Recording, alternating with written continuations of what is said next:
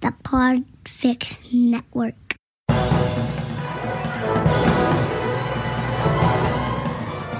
Hello and welcome. This is episode 184 of the Filmmakers Podcast, sponsored this week by those crafty people at Screencraft. One, two, three, four.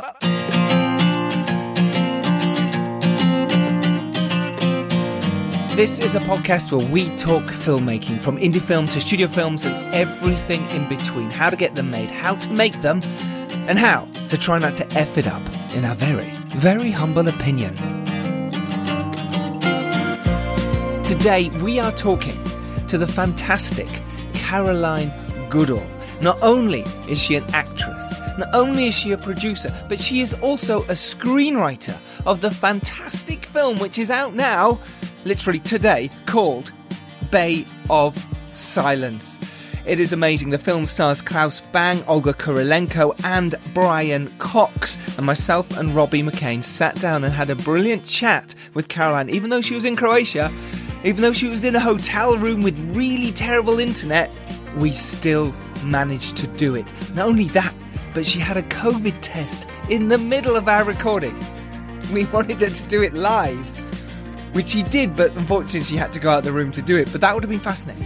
For us, more than you because you'd have just heard, you know, sniffing and stuff. But for us, we'd have seen what happened on a movie because she's on a movie right now. But anyway, we're here to talk about The Bay of Silence and the episode with Caroline Goodall, who goes into so much detail about how she made basically her debut screenwriting and producing movie. Now, Caroline has been acting for many, many years and you'll know her from movies such as Hook, Schindler's List, Cliffhanger, um, The Hitman's Wife's Bodyguard, which is coming out soon, and Hunter Killer, just to name a few of her amazing credits. But here, she's producer and screenwriter, as well as being in the movie. Bay of Silence was directed by Paula van der Oest. Uh, she talks to you and us how she adapted uh, Bay of Silence from a novel, how she managed to get the cast of Claes Bang, Olga Kurylenko, and Brian Cox on board, how she got Signature distributing the movie. She also talks about working in COVID and how that's affected movie making. She talks about getting advice from Maggie Smith and some amazing influences in her life. From one, Robin Williams, and she goes into detail about her audition with Robin Williams and a certain Mr. Steven Spielberg. Not only did she get directed by Steve uh, in Hook, but also Schindler's List, the Oscar winning uh, masterpiece, but also working with Ridley Scott as well. And this, I feel, is important. And any takeaways you can get from this today are all about how Caroline made Bay of Silence. And one of those things was understanding the business side of it, understanding how investors want to be talked to, understanding how you can actually raise that money. How she got those investors on board is a great part of this podcast this week. Oh, yeah. This is our episode with Caroline Goodall. It's brilliant. It's coming up very soon because I, first of all, I do have to tell you, and you probably know this already, and I'm smiling inside because it is one week away from The Dare being released in the UK.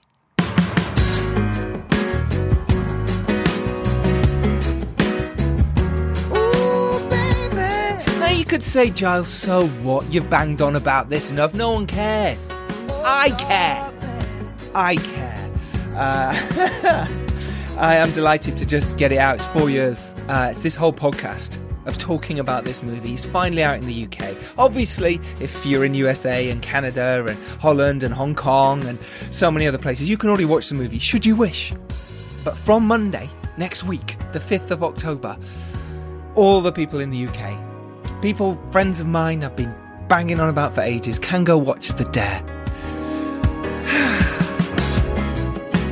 Excellent. So that is that. The day is out next week. Excellent. Oh, and what I'm going to do for you, for you lovely, lovely people, is do a podcast special next Tuesday. I'm going to get in some of the cast and crew from The Dare to kind of do what we did with King Arthur. But obviously, because it's four years ago for some of them, um, they've got to try and rack their brains and try and remember what happened on the movie. So I'm going to bring some of the cast and crew in on that. So that is next week's episode, The Dare special.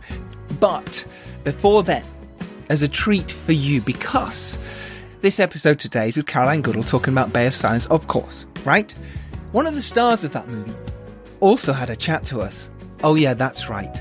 Claes Bang, ladies and gentlemen. Bang! Philip Bang! No, Claes Bang, legend himself, brilliant actor, the lead in Dracula on BBC recently, um, the lead in the last season of The Affair, amazing guy, and he sat down and chatted to me and Robbie as well. But there was so much to put into one episode. I thought, why not split them up into two? So it's Caroline today, and then it's Claes. Claes Bang, legend himself, talking about Bay of Silence on Friday. Double whammy for you this week. And um, I'm too excited. I've just had a coffee. I'm very excited. So, this week's episode is sponsored by Screencraft. Um, and obviously, we're talking on this episode with Caroline Goodall about adapting a novel into a screenplay. Well, um, this week, the promotion from Screencraft is Cinematic Book Writing Competition. So, is your book, is your novel, is it ready for the big screen? Does your novel have cinematic potential? Well, if so, Screencraft want to read it. That is right, they have their Screencraft cinematic book writing competition and they're looking for published and unpublished manuscript submissions, and that's important there. I said unpublished manuscript submissions that are ready for cinematic adaptation, including novels, novellas, true stories, and biographies. So, whatever you've got, if you've got one of those, send it to Screencraft. They want to know because the grand prize winner will receive 1000 cash prize and a personal introduction to top literally literally top literary managers uh, so top quarterfinals will also have their projects shared with a special mention at screencraft.org uh, their stacked panel by the way, of industry judges includes literary agents, managers, screenwriters, and editors who are looking for the next great story with the potential to be adapted to the screen. Could that be you? You listening, you. Is that you?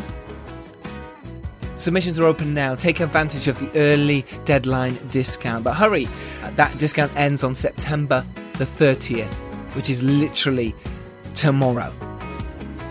So if you've got one, you've got a novel ready, novella, whatever it is, get onto screencraft.org now and go have a look. Link to that is in the show notes.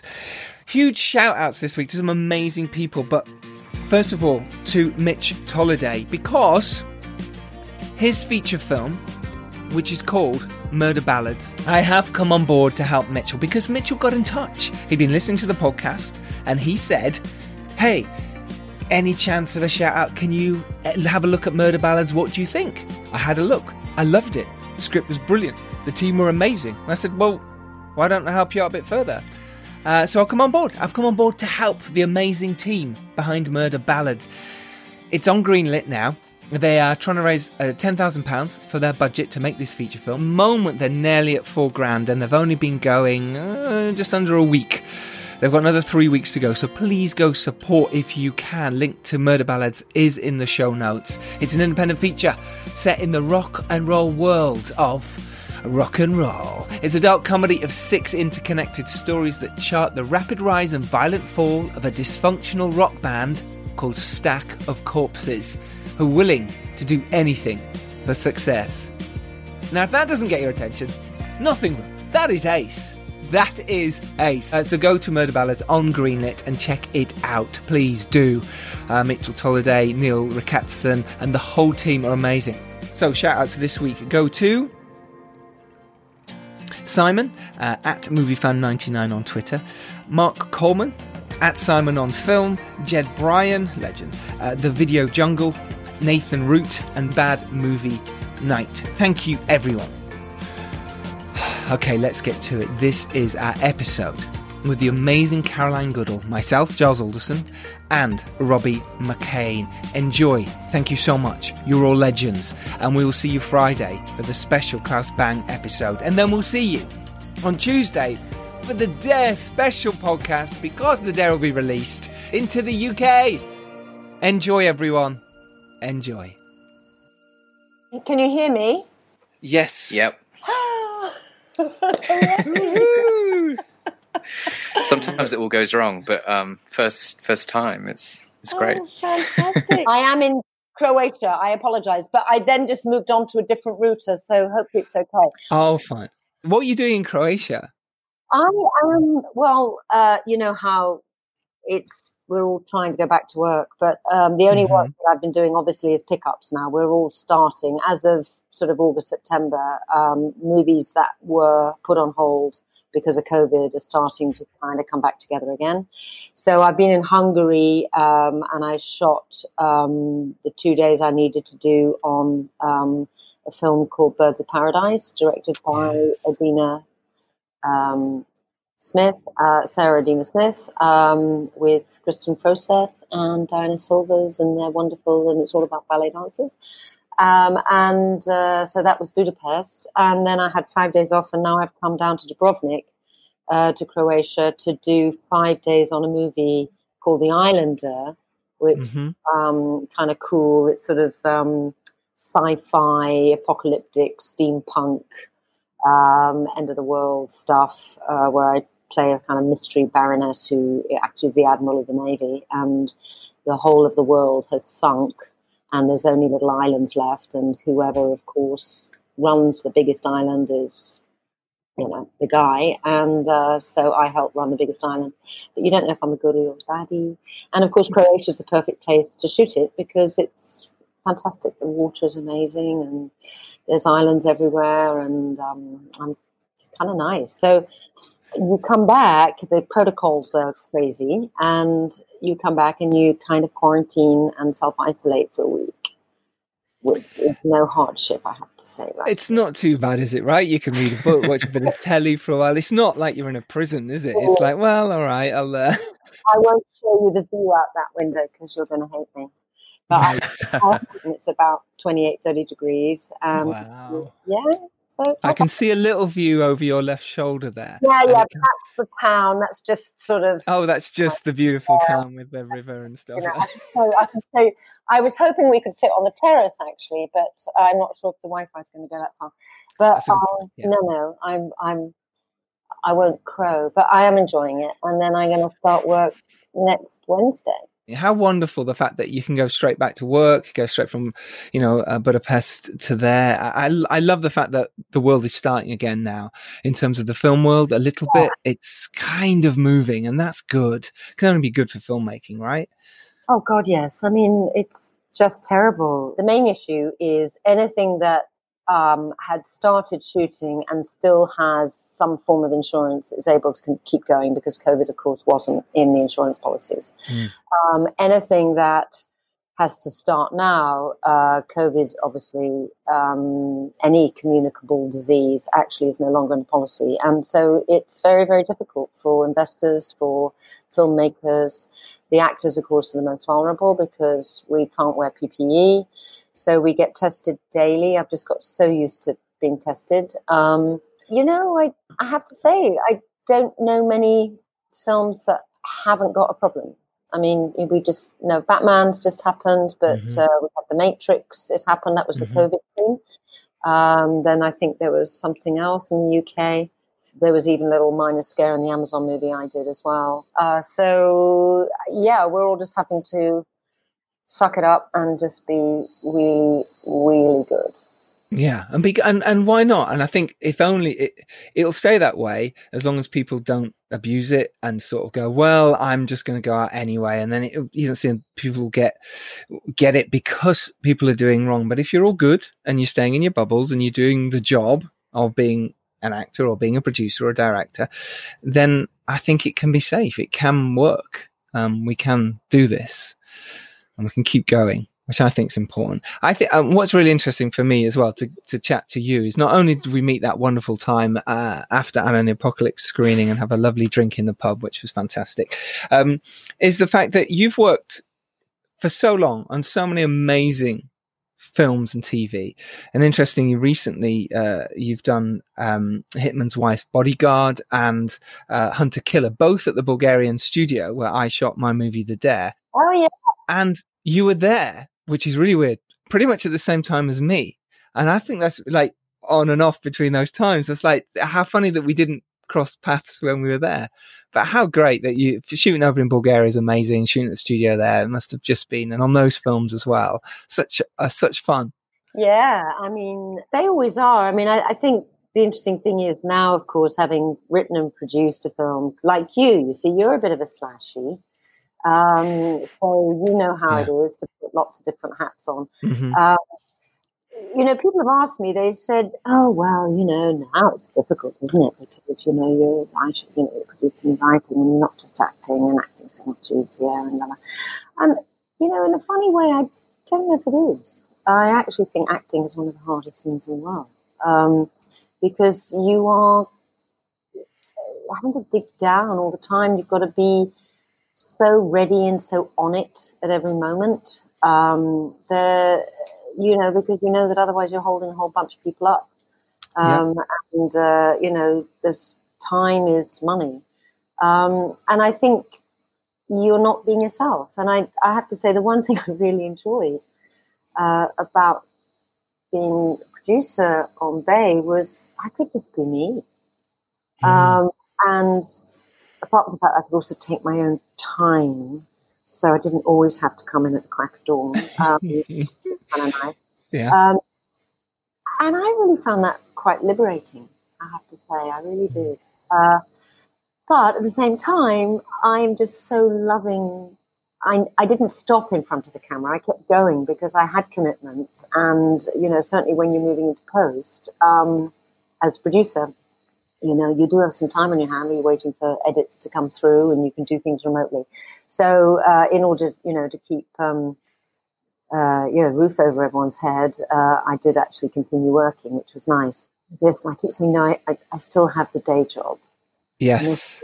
Yeah. What's the day job? It's the acting.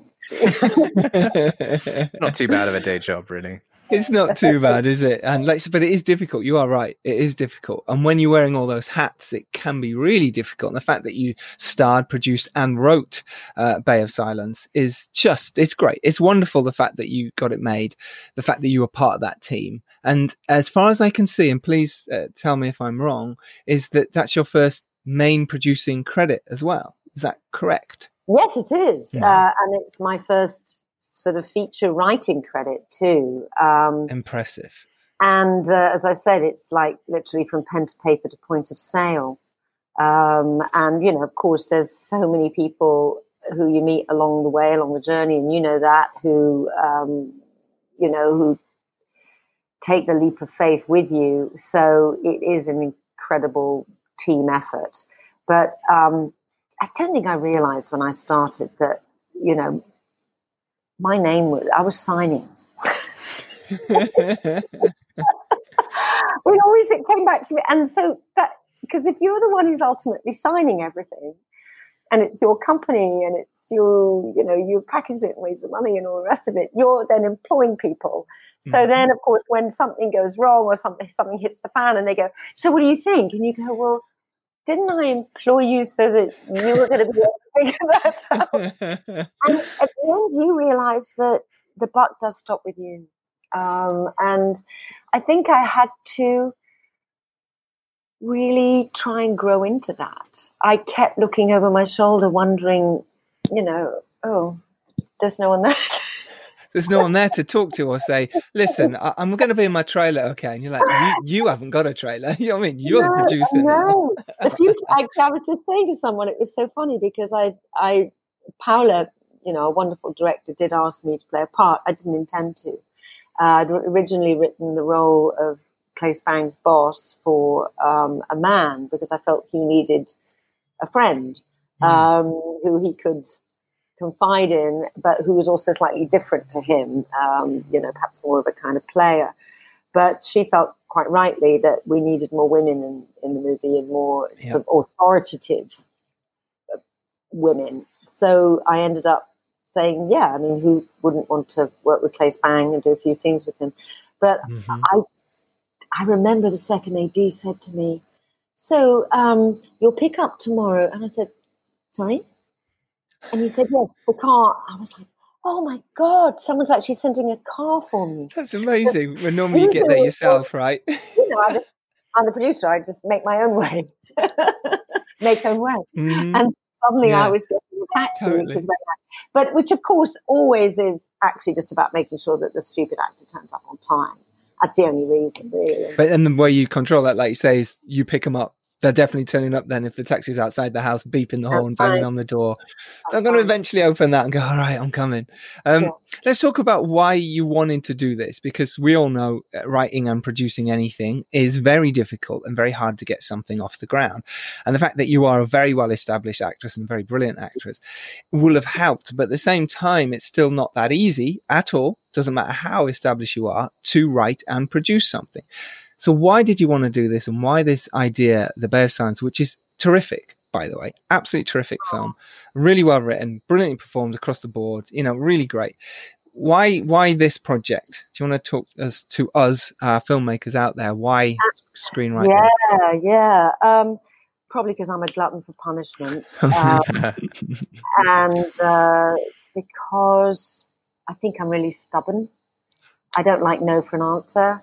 Um, I also uh, I went to Bristol University. I did English and drama at a time when we weren't really expected to be actors. We meant to turn up and you know sort of be uh, arts administrators or directors or indeed writers. And you know Jeremy Brock and Greg Doran who runs the RSC and mm. uh, Simon Curtis. So you know we're all kind of my contemporaries. Um, but uh, I I ended up acting. I'd, I'd actually already um, in those days we needed equity cards uh, in order to be able to work. And I had actually done a. Um, I'd left school and I'd spent my summer holidays uh, making a BBC television series. So I actually had that provisional equity card in my hand, and yes. I'd had a kind of little taste of what it was like to be a professional actor.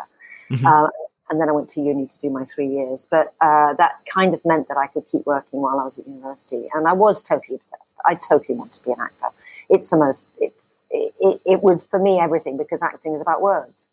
Um, and writing is about words. It's, but which way you approach telling the story, it's two sides of the same coin. So I had always written, um, but I think I probably felt more comfortable um, and more confident um, interpreting other people's words because I do think it takes quite a lot of chutzpah really to to say I want people to sit up and listen to something that I have to say. Mm-hmm. Um, and I also think that adapting something from someone else's work also then can slightly put you at one remove, and that's sort of what I started doing. And by the time I came to the Bay of Silence, um, it had been percolating for quite some time, and I had written some other scripts, um, and I'd even, you know, had um, I'd even been paid to write them, and it was always something that was there. But the acting side just had more traction because I was so lucky in that uh, after you know ten years of doing theatre in the United Kingdom and being at the RSC and the National, and you know thinking you know that I was basically theatre actress, I found myself in Hollywood and I got hooked.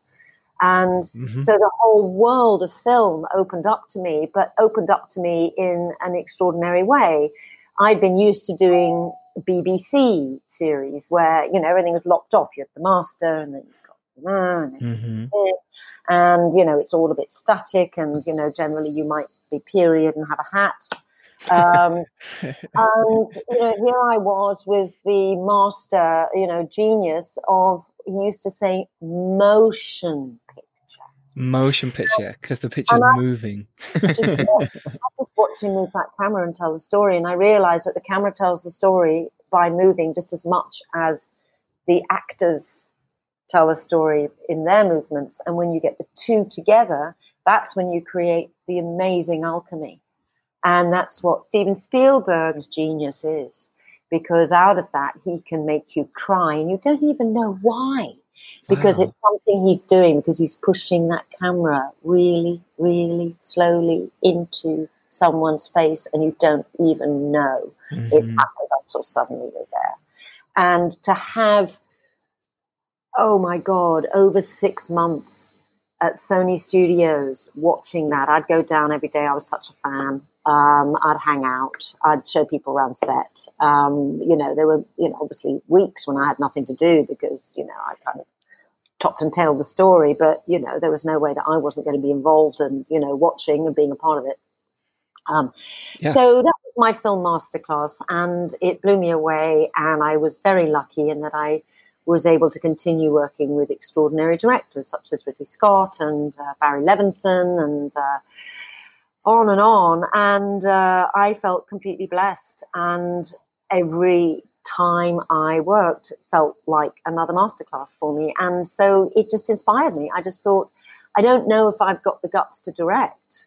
Uh, because also at the same time, of course, we are in a world where uh, it's very male dominated. And but I did think, well, maybe there's a chance for me to write something, and um, maybe I'll be able to, you know, in some small way, see it happen. And simultaneously, I was back in the UK working, and I was doing a lot of telly, and then I would be in Australia, I'd do something, and then there was runaway production, so we we're all just working all over the place, and I was doing, you know, tiny little budget movies to big budget movies and just enjoying being a part of it. I mean, I think I'm a bit of a, I've never had an ego or a sense that I had to be somewhere or arrive somewhere or be a person. It was just, is this, is the script good? Is it someone I want to work with? Yes, I'd be absolutely delighted to come and do it. Um, and I remember Maggie Smith saying that to me. I was like, oh, just darling, just work. Just work. just worked, darling. Yeah. Um, and she's so right. And I kind of always had this sense that at some point when my kids might be a bit grown up and I'd learned a bit more about the business, that I might be able to just have a stab at, um, you know, maybe making my own movie. I love that. If you don't mind me asking you, the difference between someone like Spielberg and Ridley Scott and Levinson, uh, can you put it into words how the difference takes on directing? They direct actors. Is there anything for our filmmakers can learn from how they work with actors and their genius? Well, I let's turn it around and say what do they have in common? Great.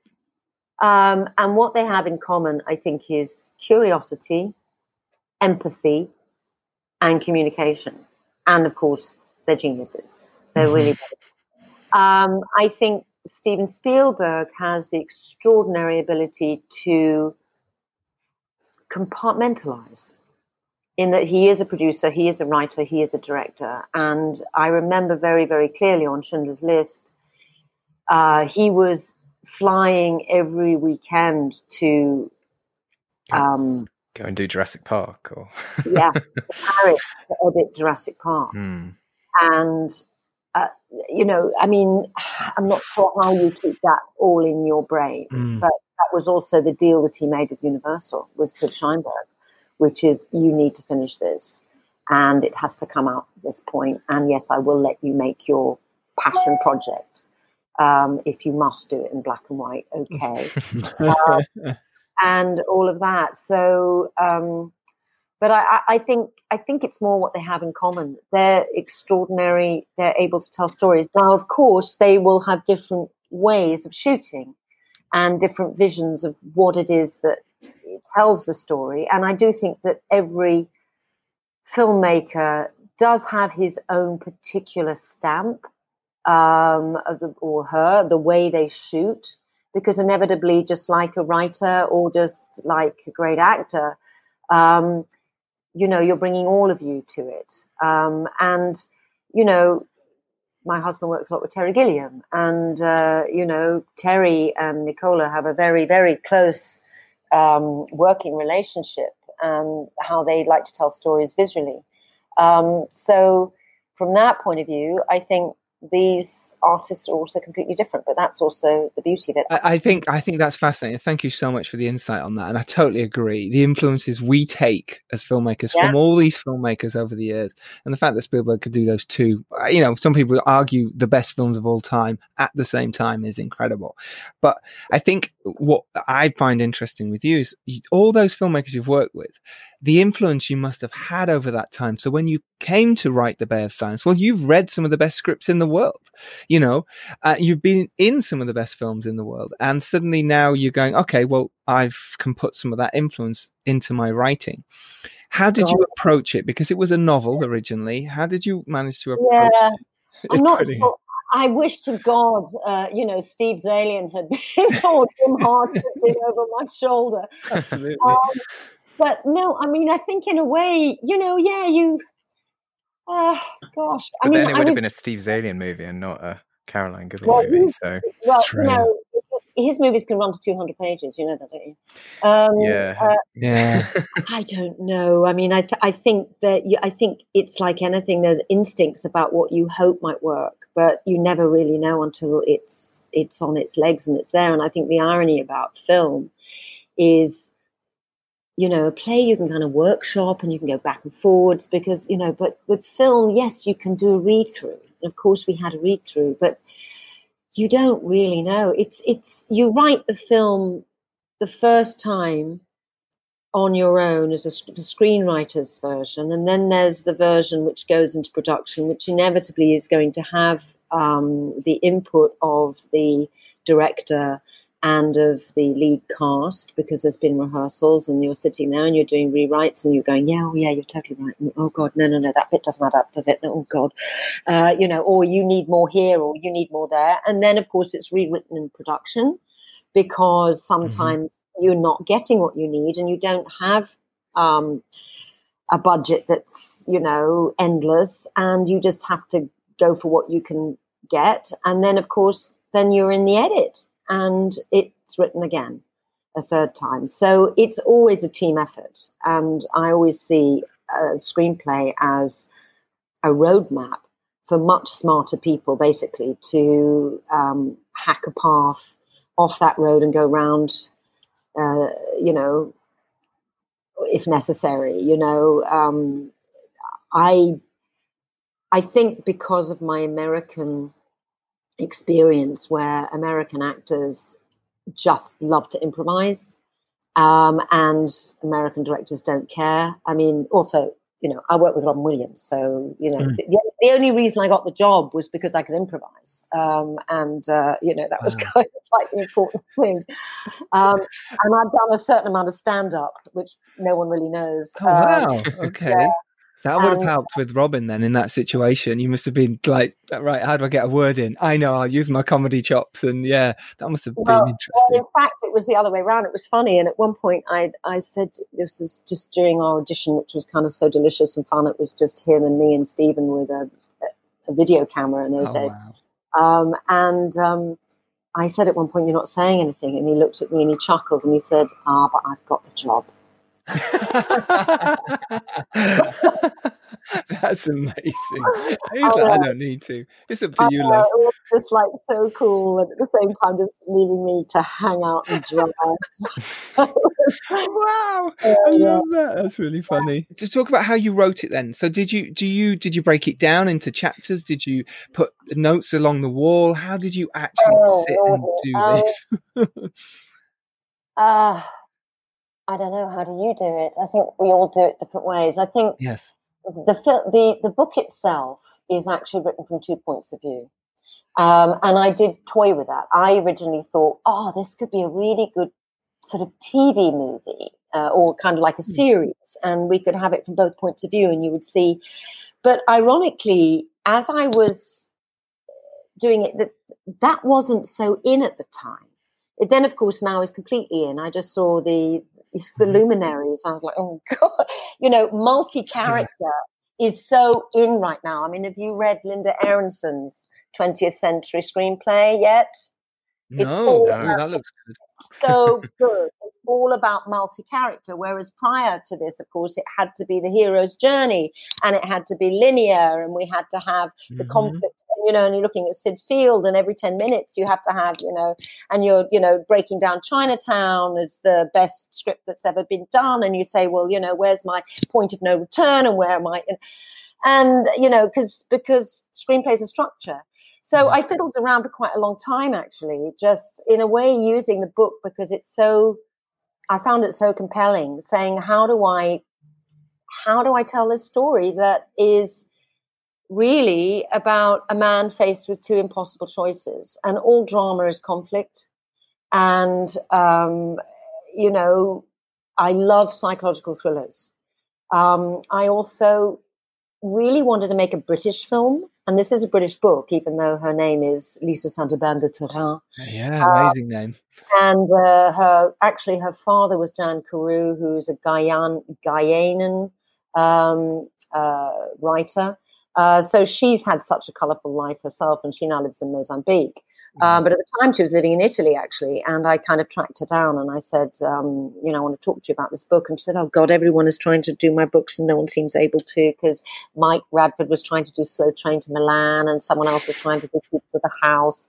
Um, and she said, I'm just so fed up with this. And um, we kind of became friends. And um, I said, well, if you'd just be kind enough, I don't have any money really to option it, but um, just let me know you know what I can do. And um, so she was very generous, and she gave me an option for you know a peppercorn amount that allowed me to just keep going on it. Because what happens to a lot of writer producers is that they get to a point where they've got a three year option and it's Mm-hmm. running out and they've spent money and it's gone nowhere and they've been shopping it around and they just have to relinquish it and let it go and then that book then is re-optioned to somebody else Mm. and they go there but you know you know so many books have gone that way i've met people who you know perfume i think was possibly the Mm, classic Yeah, Yeah. the Um, unfilmable movie. the unfortunate final film. But you know, I, I all sorts of people, including uh, Dustin Hoffman, were attached to that at one Wow. point. He wanted to direct it. Um, so, from that point of view, um, I was really lucky in that I uh, was able to pick it up and put it down. Um, and as time went by, I felt more and more that this should be a mystery thriller. Um, and um, through one person's point of view, and it was a man. And I certainly had no problems then, and I certainly still don't now, uh, with a woman writing, uh, you know, into a man's head and vice versa. You know, Absolutely. men have always done it for us A hundred percent. Yeah. and uh, but also I think in looking at back at it now as it's come out when it has, what I'm really pleased by is the response from men I talk to, because they're part of this equation. Men are victims as well. Um, you know, sexual abuse, death of children, madness, not knowing your partner, you know, all those things Mhm. happen to men as well. And I think Claes's performance of, you know, this ordinary man thrown into extraordinary circumstances, uh, which is, you know, kind of classic trope, but he plays it so well and he's so vulnerable and you really just relate to him. And when you get to that central moment, which was really, I think, the image that stayed with me and made me sort of start writing. You asked me where you start, and I actually did start in the middle, you know, in medias res. I started in the middle and worked out that central moment, that fundamental turning point where he's on, he gets down to the beach and he sees the twins, and you've got this old fashioned pram that we never really explain, which I love. it's just there. Yeah. And it feels a bit Rosemary's Baby, and Yeah. it's just a fantastic kind of trope. Um, and um, that image just stayed with me, and these two little, these twins sort of fighting, and what's inside, and this image of this man moving towards it, and the mystery that you know, and you kind of want to kind of reach in to the screen and say, "Don't touch, go away, don't look." Um, and you know, I, I don't know. I always just I found that just really inspiring, and I thought, okay, we've got to kind of make this work. Um, and then increasingly, uh, because it got linear, um, I just felt we have to see it through his eyes. Um, if you look at Don't Look Now, which was Mm. The And the amazing Vanity Max Roeg Fair. film, yeah. Yeah. Don't Look Now and The Vanishing were um, real inspirations to me because you are discovering at the same time as the protagonist what is going on. And actually, if you, I did look again, and there are a few moments in Don't Look Now where actually you're not with Donald Sutherland, you're actually with her. Mm. But there's not very many. Um, and you generally, if you think back on that film, you think, whose eyes am I looking through? And it's it's Donald Sutherland. Yeah, it's his point of Um, view. Yeah. Yeah, and um, so in the same way, that kind of classic throwback 70s sort of feel. I really hope that we'll be able to find that. And I take my hat off to Guido van Gennep, who shot it, and he looked at a lot of, um, you know, Nic Roeg, bad timing, Mm. um, and also cinematically was doing some very interesting things where, you know, you'd have a lot of you know, dark in one side of the screen, and then the close up of the person would be sort of there. And we used anamorphic lenses, Mhm. and we were very kind of careful about the three worlds that we're inhabiting the kind of the light and the sun of the Italian world, which Mhm. is sort of magical and love and about potential, uh, even though we know uh, by the time we get to the end that there's a sting there. Um, Mhm. And then we have London that starts off really very upbeat and kind Mhm. of fun. Yeah, the house is great. All that stuff's really house- upbeat. Yeah. cultural kind of party, you Mhm. know, and it's all, you know, they're kind of so bohemian. And um, then we get down the rabbit hole when we get to Normandy, France, and it becomes very gothic and um, almost sort of, you know, desaturated. And this extraordinary gothic house on the cliff that we found that was actually in St. Abbs in Scotland Wow. um, we went north. We went to the borders of um, you know the Scottish borders and, and Newcastle um, up there to shoot. Partly because I promised, from having been on the board of the Newcastle Film Festival, that if I did make the movie, I would go north, and I would, and I kept my promise. Um, but also, um, we knew that we'd probably find a little isolated village and we found this amazing village it's like a little you know just a little row of houses like a little ribbon of houses right crouching on the coast on, in this really kind of weird black rock seaweed filled kind of place.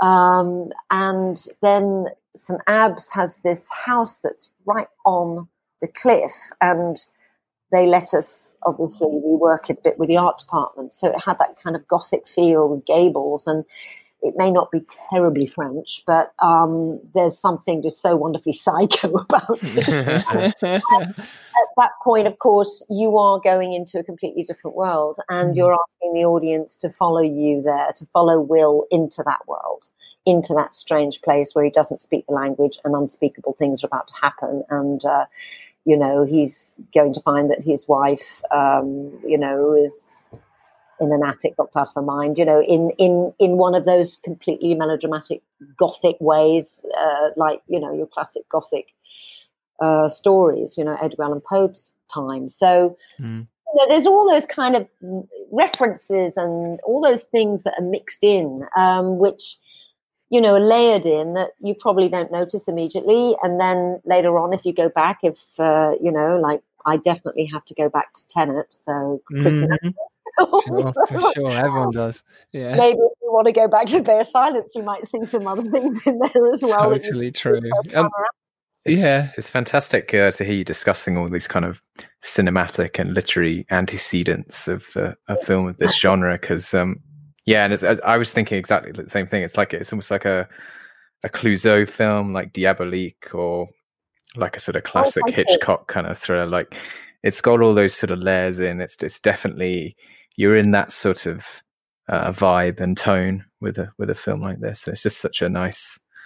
Uh, it's sort of familiar, but also sort of sinister in a way. Yeah, so- I think I think that's the idea. Is that you know it's sort of familiar te- familiar territory, but you kind of go with it, and you're kind of happy. It's like, oh, good, Mm. it's, it's a movie like that, and and we're not messing with you particularly. Um, yes, it's got a lot of twists and turns, and you know, yes, there is a sort of reveal or two, but I mean, when I I get a little annoyed actually at the moment with a cer- that there's a sort of seems to be a trend where they're so messing with the audience head in terms of uh, multi-character in terms of um, unreliable narrators yeah. Mm.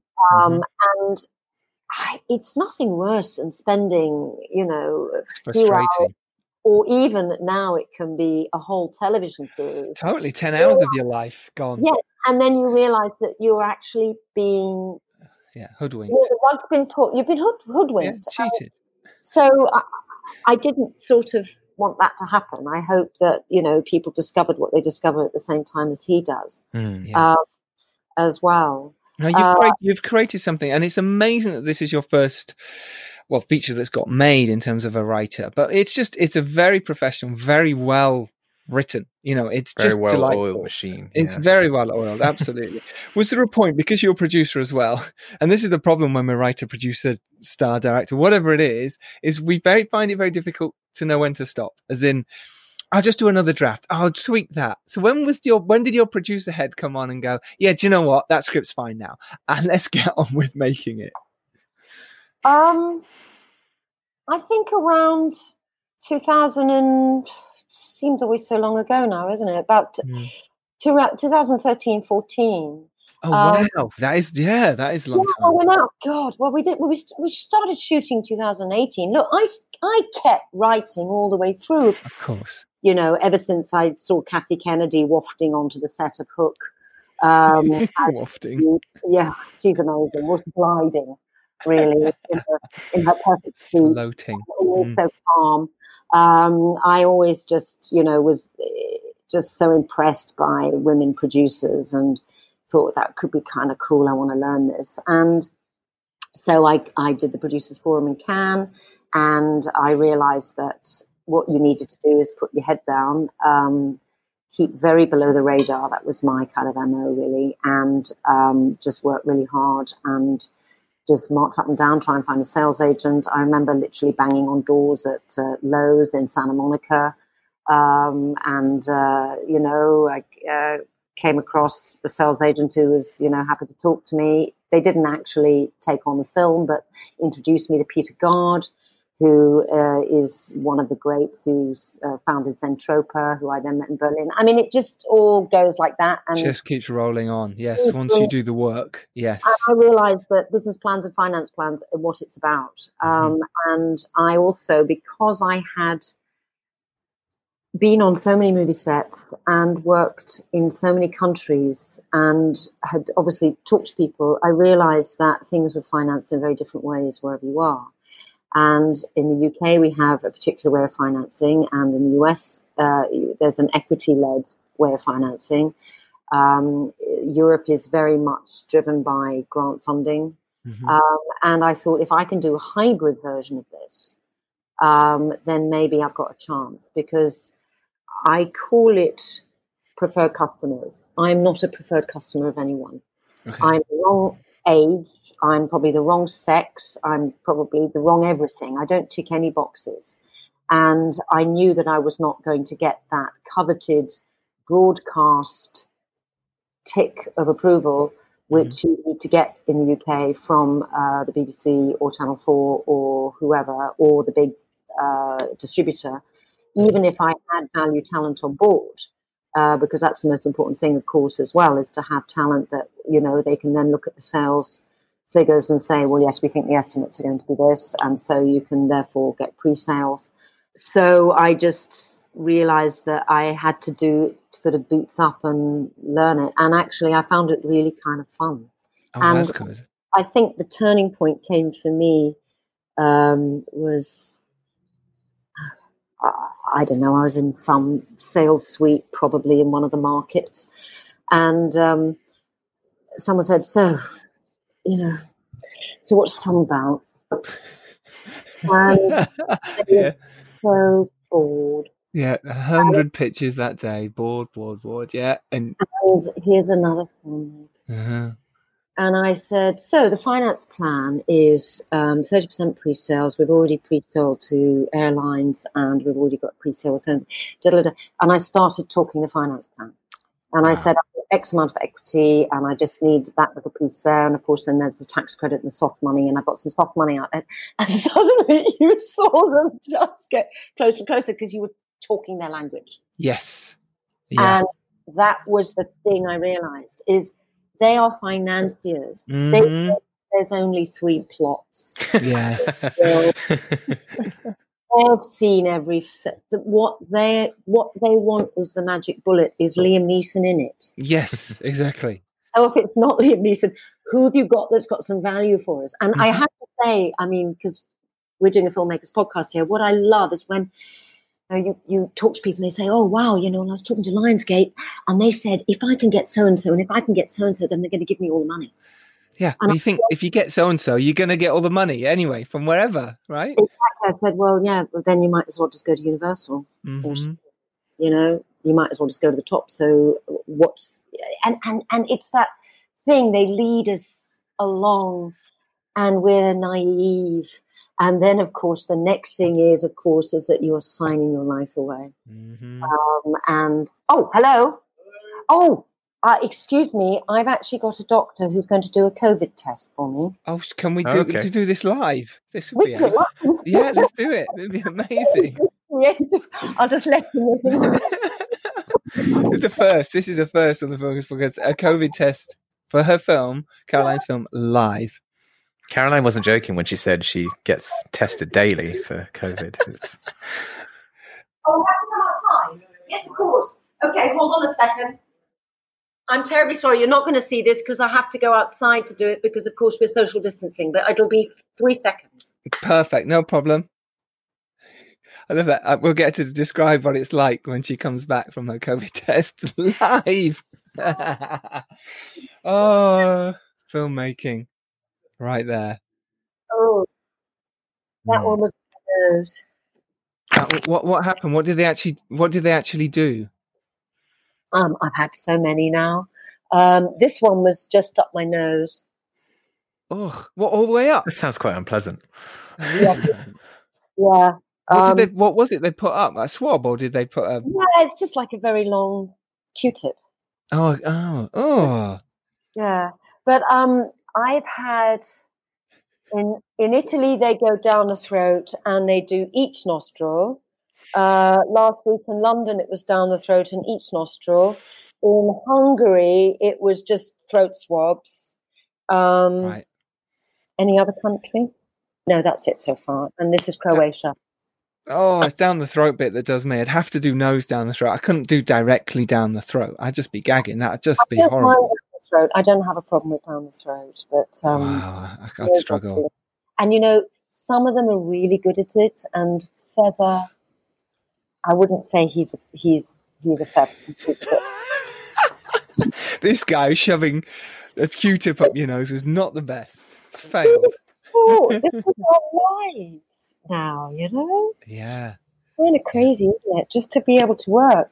You mentioned there, and you saying uh, the investors, and when you were talking to them about Cast, and when you were in Cannes, and you were all these places you go and you're pitching. Uh, during any of these points, had you brought Cast on board? Had you gone there first before you got money in place? Um, look, it's always chicken and egg, and you know this yourself mm-hmm. as being as being a filmmaker. Um, is that the bells out the window? Yeah, I was going to say it sounds like church bells. Yes, it is. They go off quite a lot. It's very Catholic here. oh, wow. anyway, uh, sorry, cast. Yes, um, was anyone involved early on? Yes, in that uh, Brian. Brian was always there for right. me. Brian uh, Cox, yeah, Brian, I mean, Brian I just can't thank him enough. Um, he has my heart. He he and I met in 1985. We're going back a very long time. Wow. At the Royal Shakespeare Company, and he played my dad, Tarleton, in a Bernard Shaw play called Misalliance, and I was Hypatia with in a ridiculous wig.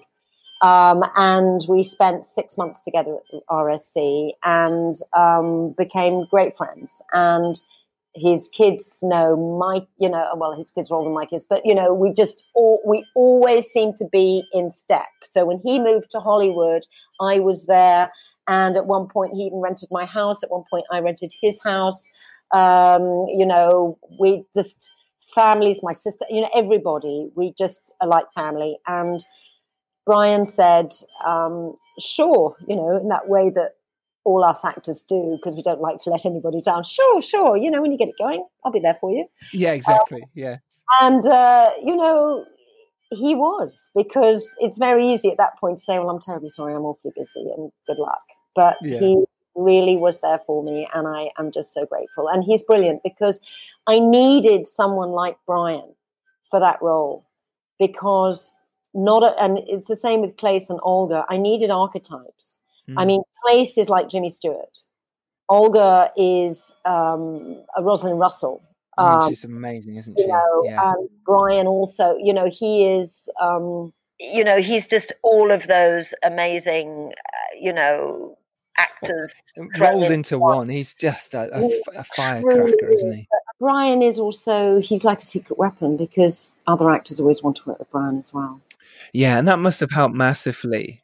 Going into rooms, pitching, having him attached. In, I mean, I think, yeah, that certainly helped. I have to say, um, they always want huge movie stars. And, you know, Brian now, because of course of Succession and, and you know, the Emmy and, and Golden Globes Mhm. and all the rest of it.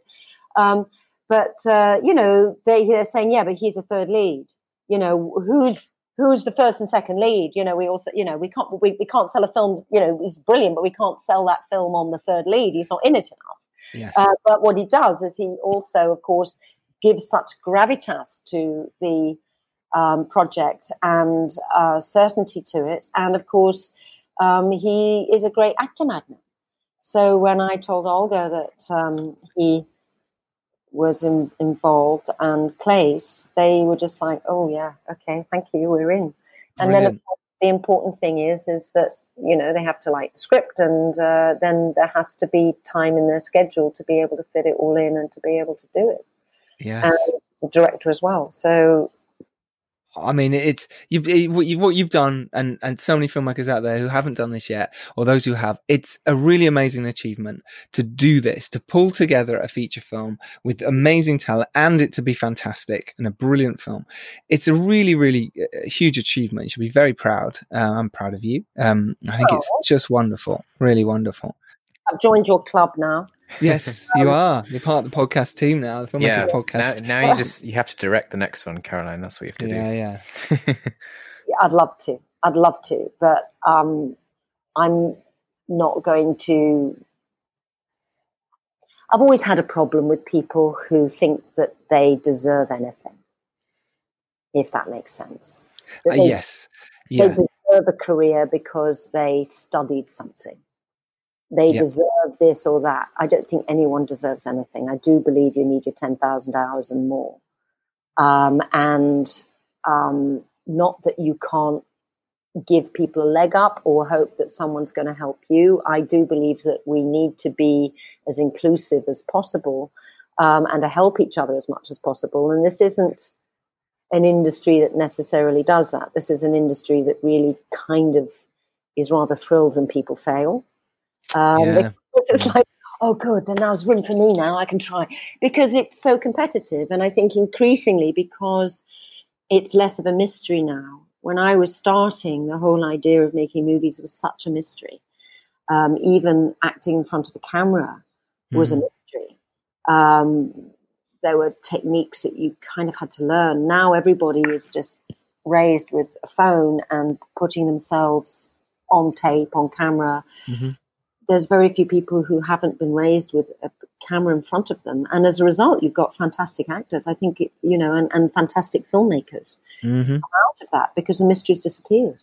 yes, But I think there's also a sense of there's just more people who want to do it a bit because of the fact that the gates are wider open. There's not a union issue. Mhm. Um, you know, the only real issue is financial. Uh, Yeah. But but now, Ken, we, we can, you know, if we get the right people together, we can do it pretty cheaply. Doesn't mean it looks that good. No, you're right. But you can do it. And I love what you said there about putting the 10,000 hours in. It's so true. People do expect things to fall in their lap and they get disappointed. But I'm like, well, what are you doing about it? You've you've got to do the work, and I bang on about it on this podcast all the time. But it's so Oh, true. If, Well, I'll yeah. but if you work hard, things will happen for you. They just you've just got to keep grinding it out. You do have to. It's so difficult this business, but if you're there and you're doing the work, eventually things will start to go. And if you've got a modicum of talent, hopefully a really big amount of talent, then things will move for you properly. Um, Yeah, I think that's true. I also think that, you know, we never quite know what a chance meeting or a follow up will bring. so Um, true. Certainly found that when looking for my amazing, you know, I've got four amazing investors, none of whom I knew, all of whom I might say are American. Wow. Um, I banged on a lot of doors in the UK, and the only way you get investment in the UK, and I, I you know, I, I do have um, obviously a senior lender who have been fantastic. I have to say, MFC have been amazing and patient and creative, and David Gilbery is a producer as well as uh, uh, a financier, and I think they're just a fantastic outfit. Um. But you know, generally in the UK, they want to be senior lenders, uh, which is first out um, mm-hmm. and a hefty premium that is taken out of the budget. Yes. Um, and they obviously don't want to be equity because equity takes longer, hopefully, to, you know, hopefully there will be a return. Um, and the Americans, because they have a model which is more equity based, are more uh, open to investing in film. So, um, but it really just all came out of chance meetings and business plans. Um, I have one set of investors because I went to a charity event um, that um, I, am an ambassador for a small charity, and um, the guy who you know is, who owns the charity said he couldn't go, and he said, "Is there any chance that you can go down to Texas and do this for me? Because we generally raise most of our money for the year from Odessa, mm-hmm. Um, and would you go?" And um, I said, "Of course," uh, mm-hmm. but it was from that that I then met these amazing people who love movies, and we got talking. And they so when I finally sent out my business plan, my fifty-two page business plan. wow. Um, um, I just thought, who am I writing? And I just sort of sent it out into the ether, you know, email. And they came back and said, "Oh, great! You know, can you send us the script? We really liked it." I was thinking they're not going to like the script. Yeah, they're just saying that. They're and, being nice. Yeah. Sandra came. They came back and she said, "I love this." Um, she said, "This is so up my alley," and I'm thinking, wow. Texas. What? Texas. is there any bit of advice you could give someone starting out or someone who is in the business now wanting to carry on that you've learned over your time? A nice nugget. I mean, obviously, you've given so much mm. uh, to someone now from what you've learned. Stay passionate, never say never, and don't give up because there will always be someone, and it's happened to me, I'm sure it's happened to you always someone who's going to say no and mm-hmm. you can't and it's not possible. Whether it's your parents who really want you to get a proper job. Uh, still Mum, Schindler's List. Come on, come on, Mum. I was in Schindler's List. you, know, you know what I mean? Um, yeah. Or a partner, or just a teacher. Yeah who knows? There's always going to be someone along the line who is just going to dig and make you feel bad.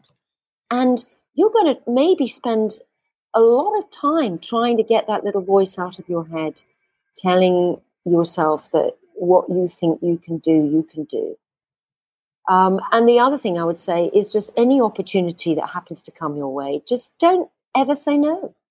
I mean, mm. I had no clue I was going to land up in Hollywood. It was the last thing I thought I was going to do. I wanted to be a dame of the British stage. um, and sadly, I'm not. but, but, and I found myself because I actually went for all sorts of other reasons. Um, and, uh, you know, I was actually following my heart. Um, and I thought, well, you know, I'll, I'll go there for a couple of months, see how it works. And, you know, if this relationship works out, which it didn't. But I really fell in love with Los Angeles. I found it a meritocracy. It's a free for all out there. Anyone can do anything and just go and do it. And the beauty now is that those gates are down. You can upload things to whatever you want to upload it to. You can get it out there. In COVID times, we now know that those windows have disappeared. Mm-hmm. It's all streaming, and you can find an audience. You can data drive so you know who your niche audience is. Mm-hmm. We're not just throwing something at a wall and hoping it sticks. Yes. Um, it's a wild west. I don't know where we're going. Um, I'm really happy that I've had the journey I've had, and I'm really, really grateful that you know I started when I did, to be honest, and uh, was able to be in, I would say, what they're now saying was the golden age of movie making, which was the 90s. Uh, yes. Uh, when we didn't have much in the way of visual effects and things were done kind of properly and slowly. Um, and maybe in the age of COVID, we now have to do everything slowly again. maybe we do. Um, this is this has been amazing. The Bay of Silence is an incredible movie. It's out on the twenty eighth of September. Uh, do go watch it. It's so good. Uh, listen, Caroline, thank you so much. You're an inspiration, huge inspiration. anyway, it was been really fun, and I'm sorry, and I hope you can edit this. And Of course you can. No, it's been, it's of course we can, but still some amazing stories. I loved it. and let's chat very soon in a pub. We need it. Yeah, Absolutely. Let's do it. We do need this. And remember, you can go out there and make your indie film. You can make it happen. Uh, and just as Caroline Goodall has done there, she's gone out there. Even though she's a, a well-established actress, she still had to grind and work hard and put in the hours. And now she's got the film The Bay of Silence, starring some amazing people out now into the world. You can do the same. Um, i- and if you're lucky enough to rise up and do well, it's your duty, Robbie. To send the elevator back down, Giles. Send that elevator back. right to the ground. Send it, send it to Robbie. Send it right to Robbie.